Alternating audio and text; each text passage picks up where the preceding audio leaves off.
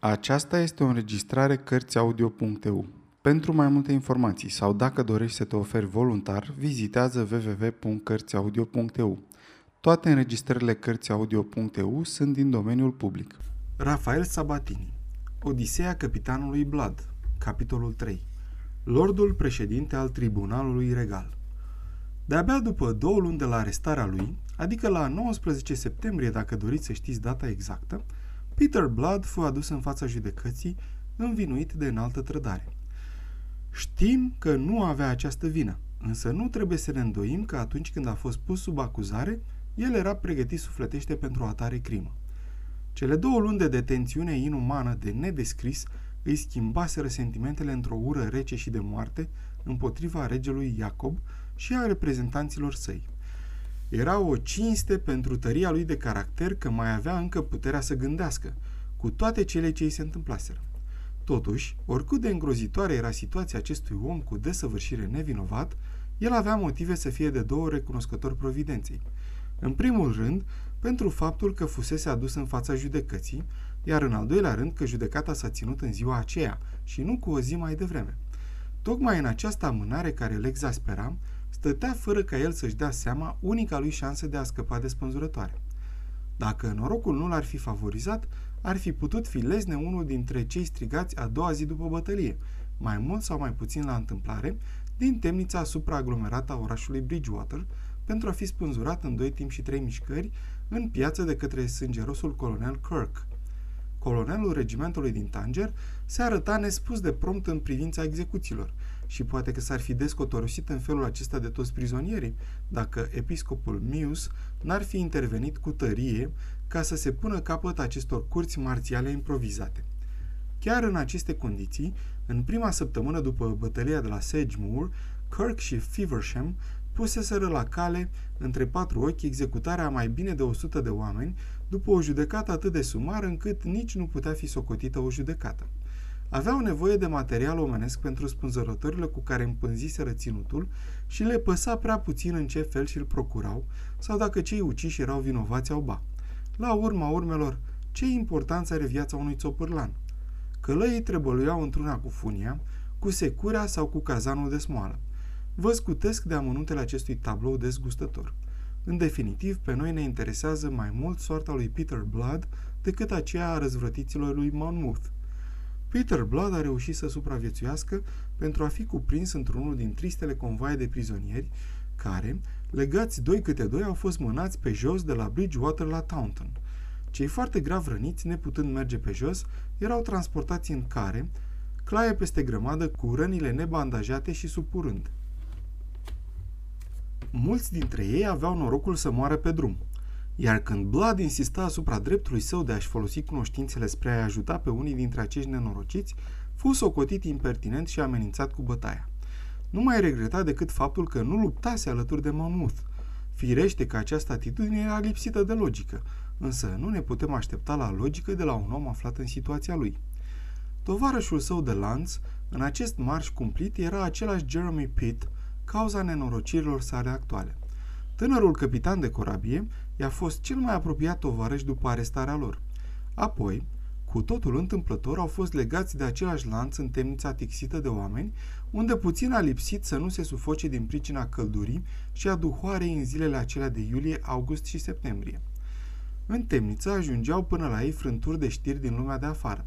Se prea poate ca unele din aceste știri să fi fost lăsate să pătrundă acolo în mod intenționat.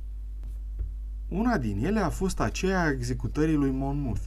Ea a produs o adâncă descurajare în rândul oamenilor care pătimeau pentru a duce și pentru o cauză religioasă pe care el pretindea că o apără. Unii refuzară cu încăpățânare să creadă. Apoi începu să circule o poveste stranie, cum că un om semănând cu Monmouth se oferise să moară în locul acestuia, astfel că ducele trăia, urmând să vină din nou cu glorie și să elibereze Zionul și să pornească război împotriva Babilonului. Domnul Blood ascultă toate acestea cu aceeași indiferență cu care ascultase știrile privitoare la moartea lui Monmouth. Totuși, în legătură cu acesta din urmă, la urechile sale ajunsese ecoul unei mârșevi care nu îl lăsă chiar atât de nepăsător și care nu făcu decât să-i sporească și mai mult disprețul ce încolțise în inimă față de regele Iacob. Maestatea sa consimțise să-l vadă pe Monmouth. Faptul că nu făcuse acest lucru cu intenția de a-l ierta, îi se păru lui Blood ceva respingător și detestabil, căci regele îi acordase întrevederea doar cu scopul de a respinge, plin de josnică satisfacție și răutate, pocăința servilă a acestui nepot ghinionist. Mai târziu află că Lordul Grey, care după duce și de fapt poate chiar mai mult decât el, fusese principalul conducător al răzvrătirii, își cumpărase iertarea cu 40.000 de lire. Peter Blood socoti că și acest fapt se potrivea cu restul. Disprețul lui pentru regele Iacob izbucni în sfârșit. Ce făptură josnică avem pe tron! Dacă aș fi știut despre el câte știu acum, sunt sigur că i-aș fi oferit prilejul ca să mă aflu unde sunt în momentul de față. Și apoi, aducându-și brusc aminte, unde crezi că o fi Lordul Gildoy? Tânărul Pit, căruia îi se adresa, se întoarse spre el un chip de pe care culoarea rămie sănătoasă, dobândită pe mare, pierise aproape cu desăvârșire în timpul lunilor cât zăcuse în temniță. Ochii lui cenușii erau mari și plini de întrebări. Cel care răspunse fu tot domnul Blood. Ei bine, n-am mai văzut-o pe înălțimea sa din ziua aceea de la ferma lui Oglethorpe. Și unde sunt ceilalți nobili care au fost arestați, adică adevărații conducători ai acestei răzmerițe nenorocite? Cred că cele întâmplate cu Grey explică absența lor. Sunt oameni bogați care se pot răscumpăra. Aici, în temniță și așteptând ștreangul, se află doar nenorociții care i-au urmat, în vreme ce ei care au avut cinstea să-i conducă sunt liberi. Este o răsturnare ciudată și instructivă a modului obișnuit în care se petrec aceste lucruri. Pe cinstea mea, trăim într-o lume cu totul nesigură.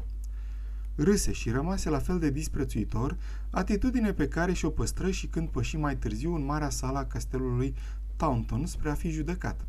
Împreună cu el se aflau Pitt și fermierul Baines. Toți trei urmau să fie judecați odată, iar procesul lor trebuia să deschidă dezbaterile acelei zile cumplite. Sala și chiar galeriile, pline până la refuz de spectatori, cea mai mare parte fiind femei, era drapată în roșu aprins, o idee agreabilă a lordului președinte, care, după cum era și firesc, prefera culoarea ce îi reflecta cel mai bine sufletul însetat de sânge. La capătul sălii, pe o estradă înaltă, stăteau lorzii delegați, cinci judecători în robe stracojii și cu periuci mari, de culoare neagră, cu baronul Jeffries of Vren tronând în jilțul din mijloc. Acuzații intrară unul câte unul sub escortă. Aprodul ceru să se facă liniște, amenințând cu întemnițarea, și în timp ce murmurul glasurilor se domolea treptat, domnul Blood cerceta cu interes pe cei 12 bărbați buni și drepți care alcătuiau completul juraților. Nu păreau să fie nici buni, nici drepți. Erau niște indivizi înspăimântați și stânjeniți cu mutre de bandiți ca o ceată de hoți prinși cu mâna în buzunarul vecinului. Erau 12 oameni intimidați, fiecare zbătându-se între tăișul instrucțiunilor sângeroase primite recent din partea sângerosului lord președinte și zidul propriei sale conștiințe. De la jurați, privirea calmă a lui Peter Blood se îndreptă încet spre lorzii delegați și mai cu seamă spre lordul președinte. Acel lord Jeffries, a cărui îngrozitoare faimă îl precedase atunci când venise din Dorchester. Privirea sa întâlni un om înalt și plăpând, ceva mai tânăr de 40 de ani, cu o față ovală, de o frumusețe gingașe. Sub ochii lui, cu pleoape grele, se vedeau cercăne de insomnie sau de suferință, care sporeau strălucirea și nobila lor melancolie. Avea un chip foarte palid, însuflețit doar de culoarea vie a buzelor pline și de îmbujorarea pomeților proeminenți specifică tuberculoșilor. Buzele sale aveau însă ceva care strica perfecțiunea trăsăturilor feței, ceva greu de sesizat, dar de netăgăduit și ceea ce ascundea în ele dezmințea sensibilitatea delicată a nărilor, gingășia ochilor negri și liniștea nobilă a frunții palide. Medicul din domnul Blood se uită la acest om cu un interes deosebit, deoarece își dădea perfect de bine seama ce boală atroce macină sănătatea înălțimii sale, precum și de viața neregulată și desfrânată ce duce, în ciuda bolii sau poate tocmai din cauza ei. Peter Blood, ridică mâna. Vocea aspră a grefierului îi reaminti brusc situația în care se afla. Se supuse mecanic, iar grefierul citi cu glas monoton actul prolix care l acuza pe Peter Blood de trădare perfidă față de prea ilustrul și prea excelentul prinț Iacob al II-lea prin grația lui Dumnezeu, rege al Angliei, al Scoției, Franței și Irlandei, unicul și firescul lui stăpân. Actul de acuzare îl informa pe Peter Blood că, neavând în inima lui frică de Dumnezeu și fiind îndemnat, sedus și instigat de diavol, a uitat de dragostea și de ascultarea plină de credință datorată susnumitului Lord Rege și s-a apucat să tulbure pacea și liniștea regatului și să azmută la război și răzvrătire pentru a-l deposeda pe susnumitul Lord Rege de titlul, cinstea și faima măreața coroanei imperiale, precum și de multe alte fapte de același soi, iar la sfârșit era invitat să declare dacă este vinovat sau nu. El răspunse mai mult decât fusese întrebat. Sunt un om cu desăvârșire nevinovat. Un individ mic de statură cu o față ascuțită, așezat la masa din dreapta lui, sări în sus. Era domnul Polexen, procurorul general. Ești vinovat sau nu ești vinovat? îi se adresă răstit acest domn irascibil. Trebuie să răspunzi cu aceste cuvinte. Cu aceleași cuvinte? întrebă Peter Blood. Ei bine, nu sunt vinovat. Și continuă adresându-se tribunalului.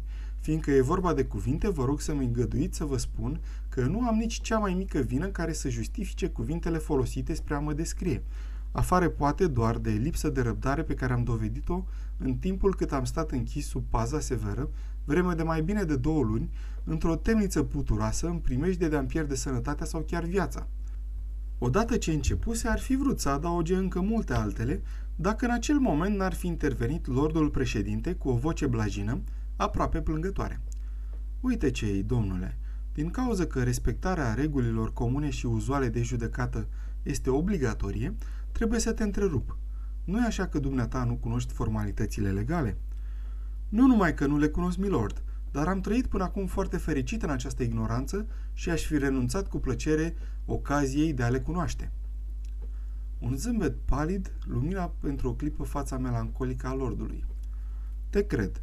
Vei fi ascultat pe larg când îți va veni rândul să te aperi.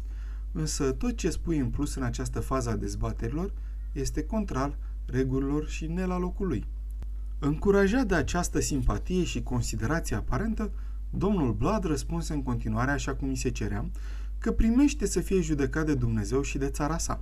După care, rugându-l pe bunul Dumnezeu să le ajute a da un verdict drept, grefierul se adresă lui Andrew Baines, spunându-i să ridice mâna și să-și facă declarația. După Baines, care nu și-a cunoscut vinovăția, grefierul trecu la Pitt, care mărturisi curajos că este vinovat. Lordul președinte tresări, auzind declarația lui Pitt. Bravo! Asta e ceva mai bine!" zise el, iar cei patru confrați în robe stracojii dură din cap. Dacă toți ar fi la fel de încăpățânați ca cei doi tovarăși ai lui de răzvrătire, n-am mai sprăvit niciodată. După această intervenție rău prevestitoare, rostită cu o răceală de gheață care făcu să se înfioare întreaga sală, domnul Polex Fan se ridică în picioare. Cu lux de amănunte, el expuse probele generale împotriva celor trei acuzați, precum și probele speciale împotriva lui Peter Blood, care urma să fie judecat cel din tâi. Drept unic martor al acuzării a fost adus capitanul Hobart. Acesta zugrăvi în culori vii felul în care îi găsise și îi arestase pe cei trei acuzați împreună cu lordul Gildoy. Conform ordinelor pe care le primise de la colonelul său, el l-ar fi spânzurat pe Pitt imediat, dacă n-ar fi fost împiedicat de minciunile acuzatului Blood, care l-a îndemnat să creadă că Pitt era un pair al regatului și o persoană de vază. După ce capitanul își depuse mărturia, lordul Jeffries se uită spre Blood. Dorește acuzatul Blood să-i pună martorului vreo întrebare? Niciuna, milord. Martorul a povestit corect cele întâmplate. Îmi pare bine că recunoști acest lucru, fără să mai umbli cu gogoși așa cum fac de obicei cei de teapa dumitale. De altfel, trebuie să-ți atrag atenția că minciuna nu-ți poate fi de niciun folos aici, deoarece noi descoperim până la urmă tot adevărul. Fii sigur de asta. Baines și Pitt recunoscură și ei că mărturia capitanului fusese exactă, ceea ce îl făcu pe lordul președinte să scoată un oftat de ușurare. Dacă așa stau lucrurile, atunci în numele lui Dumnezeu să trecem mai departe, fiindcă avem încă foarte mult de lucru. Nu mai rămăsese nici urmă de blândețe în vocea lui. Vorbea cu însuflețire și scrâșnind, iar buzele îi se încrețiră disprețuitoare. Consider, domnule Polex Sven, că trădarea perfidă a acestor trei ticăloși, fiind dovedită și chiar recunoscută de ei, nu mai este nimic de adăugat. Glasul lui Peter Blood răsună limpede cu un ton care părea aproape glumeț. Dacă îmi permite înălțimea voastră, mai sunt încă multe de adăugat. Înălțimea sa se uită la Blood mai întâi foarte surprins de îndrăzneala lui, apoi cu o expresie de mânie surdă. Buzele roșii se schimonosiră în chip neplăcut, desfigurând-i întreaga față. Ce înseamnă asta, ticălosule? Vrei să ne faci să ne pierdem vremea cu chichițe fără noi, mă? Aș vrea ca înălțimea voastră și domnii jurați să-mi asculte apărarea, așa cum mi-a făgăduit înălțimea voastră. Ei bine, ai să fii ascultat, banditule, ai să fii ascultat așa cum ți-am făgăduit. Vocea înălțimii sale era aspră ca o pilă. Vorbind, trupul îi se zbârci, iar obrazul îi se descompuse. Cu o mână delicată de o albeață ca de mort, pe care ieșeau un relief vinele albăstrii, lordul scoase o batistă și ștamponă buzele și fruntea. Studiindu-l cu ochii lui de medic, Peter Blood își dădu seama că era prada unei dureri provocate de o boală care nu cruță. Vei fi ascultat, dar după mărturisirea pe care ai făcut-o, ce mai ai de spus în apărarea ta? Veți judeca singur, milord. Ăsta e și scopul pentru care mă aflu aici. Și dumneavoastră veți judeca, domnilor. Bladă și întoarse privirea de la judecător la jurați.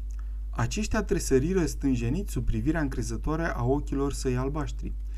Prezența terifiantă a lordului Jeffries alungase din ei orice urmă de curaj.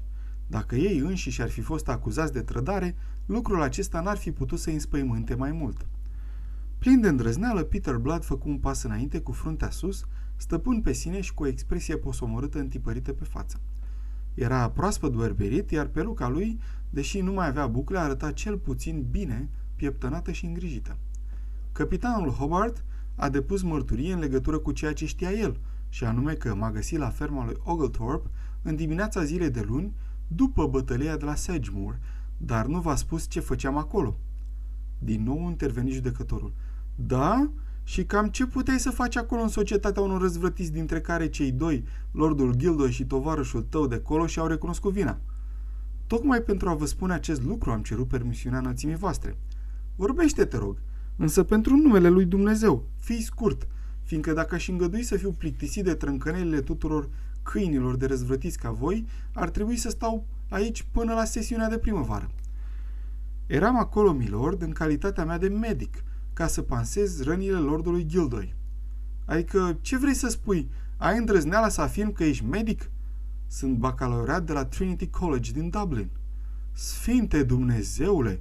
strigă lordul Jeffries, ridicând brusc tonul și cu ochii la jurați. Vedeți ce ticălos nerușinat este omul acesta? L-ați auzit pe martor declarând că l-a cunoscut acum câțiva ani la Tanger și că pe atunci era ofițer în serviciul Franței. De asemenea, l-ați auzit pe acuzat recunoscând că martorul a spus adevărul. Da, martorul a spus adevărul, dar și ceea ce vă spun eu este adevărat. Vreme de câțiva ani am fost soldat, dar înainte de a fi soldat am fost medic, după cum sunt din nou acum, începând din luna ianuarie acestui an, de când m-am stabilit la Bridgewater lucru pe care îl do- pot dovedi cu o sută de martori. Nu e nevoie să ne pierdem timpul cu asta. Am să te condamn chiar pe baza celor declarate de propria ta gură de șarlatan. Te întreb doar, doar atât.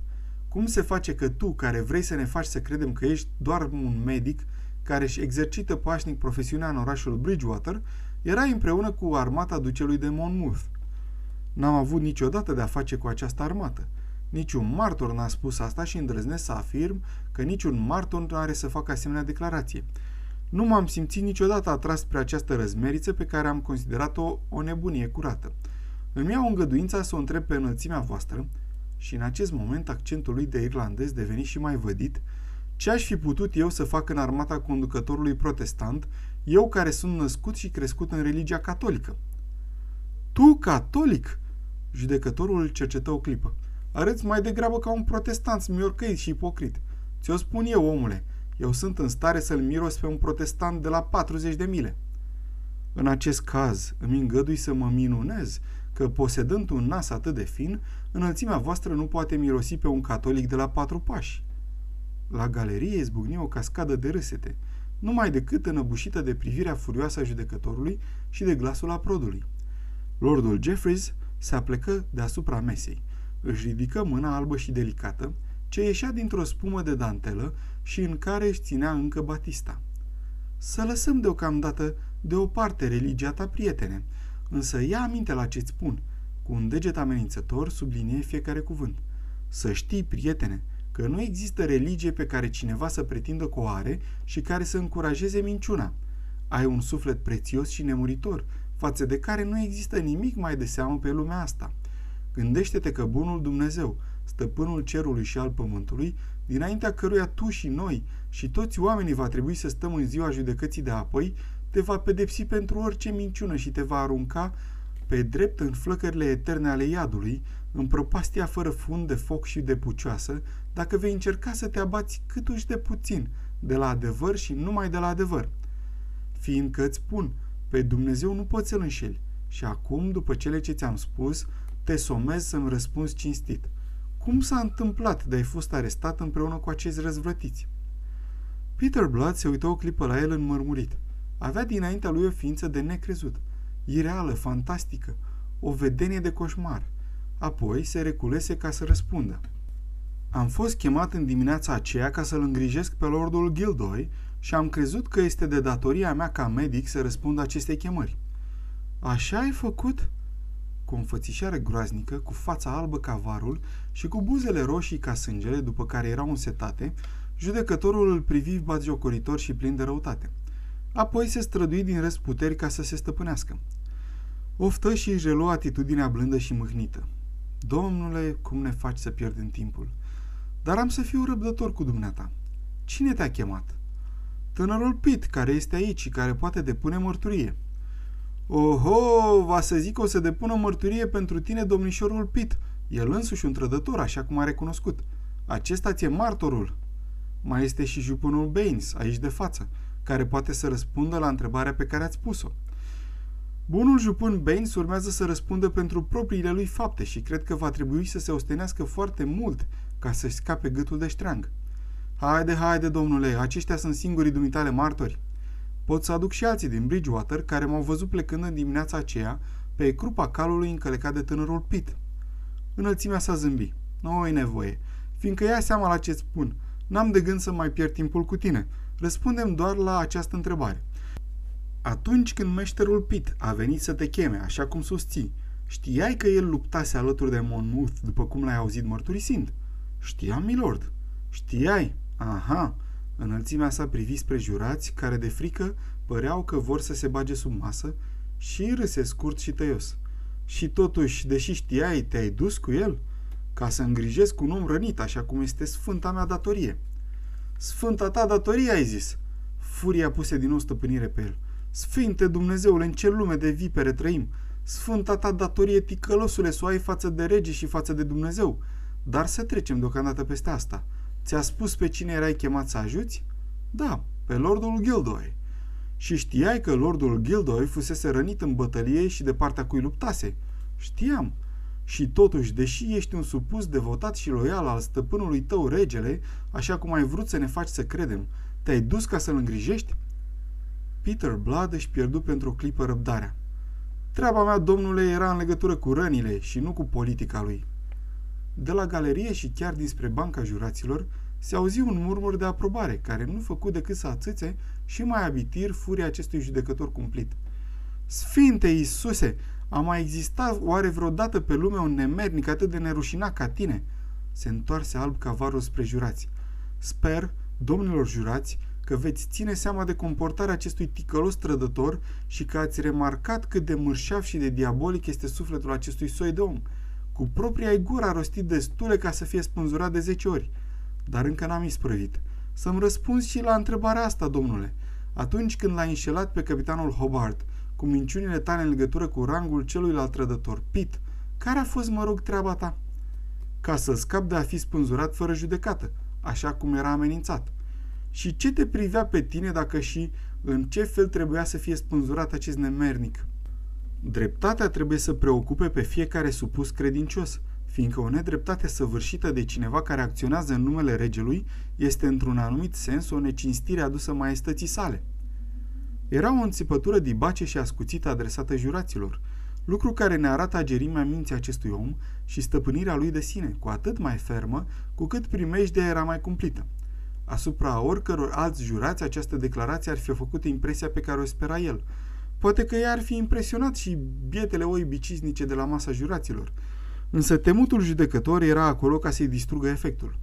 Respiră din adâncul pieptului, apoi strigă violent.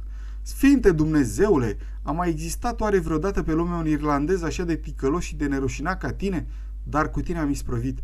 Te văd, te văd, Mișelule, cu ștreangul în jurul gâtului. Rostind acestea cu o satisfacție mărșeavă, se lăsă din nou pe scaun și își recăpătă calmul. Era ca și când s-ar fi lăsat o cortină. Orice emoție pieri de pe fața lui palidă pentru a face loc unei blânde melan- melancolii. Și când început din nou să vorbească după o pauză de câteva clipe, glasul lui era molcom, aproape afectuos, deși fiecare vorbă răsuna puternic în sala încremenită în tăcere. Dacă este adevărat că îmi cunosc inima, atunci știu că nu mi-e în fire să doresc răul cuiva și cu atât mai puțin să mă desfăt de moartea unui semn al meu. Dacă am folosit acele vorbe, a fost numai din milă față de tine și din dorința de a te face să te gândești la sufletul tău nemuritor, pe care n-aș vrea să-l lași pradă blestemului veșnic, încăpățânându-te în minciună și, fă- și fățărnicie. Văd însă că toate sforțările mele, toată mila și generozitatea mea nu au niciun efect asupra ta și de aceea n-am să-ți mai spun nimic. Întoarse din nou spre jurați fața de o frumusețe melancolică. Trebuie să vă spun, domnilor, că în conformitate cu legea pe care eu o aplic, nu dumneavoastră, dacă o persoană care se răzvrătește cu arma în mână contra regelui este primită, adăpostită, îngrijită sau ajutată cu bună știință de o altă persoană, care efectiv și de fapt nu s-a răzvrătit, aceasta din urmă persoană este vinovată de trădare în aceeași măsură ca și cea care a pus mâna pe arme. Eu sunt obligat prin jurământul pe care l-am depus și de conștiința mea să vă arăt ce prevede legea, iar dumneavoastră sunteți obligați prin jurământul depus și de conștiința dumneavoastră să vă pronunțați și să declarați prin verdictul dumneavoastră care este adevăratul caracter al faptelor. După aceea a început să rezume faptele, arătând că Baines și Blood sunt răspunzători amândoi de trădare, primul fiind că a dat azil unui trădător, iar al doilea fiindcă l-a ajutat pe acest trădător îngrijindu-i rănile. Își împănă cuvântarea cu aluzii lingușitoare la adresa stăpânului său firesc și a suveranului său legal, regele, pe care Dumnezeu l așezase pe tronul Angliei și cu insulte la adresa bisericii dezidente și a lui Monmouth, în legătură cu care putea să afirme hotărât că avea mai puțin drept la coroană decât cel mai umil supus al regatului, născut dintr-o căsătorie legală.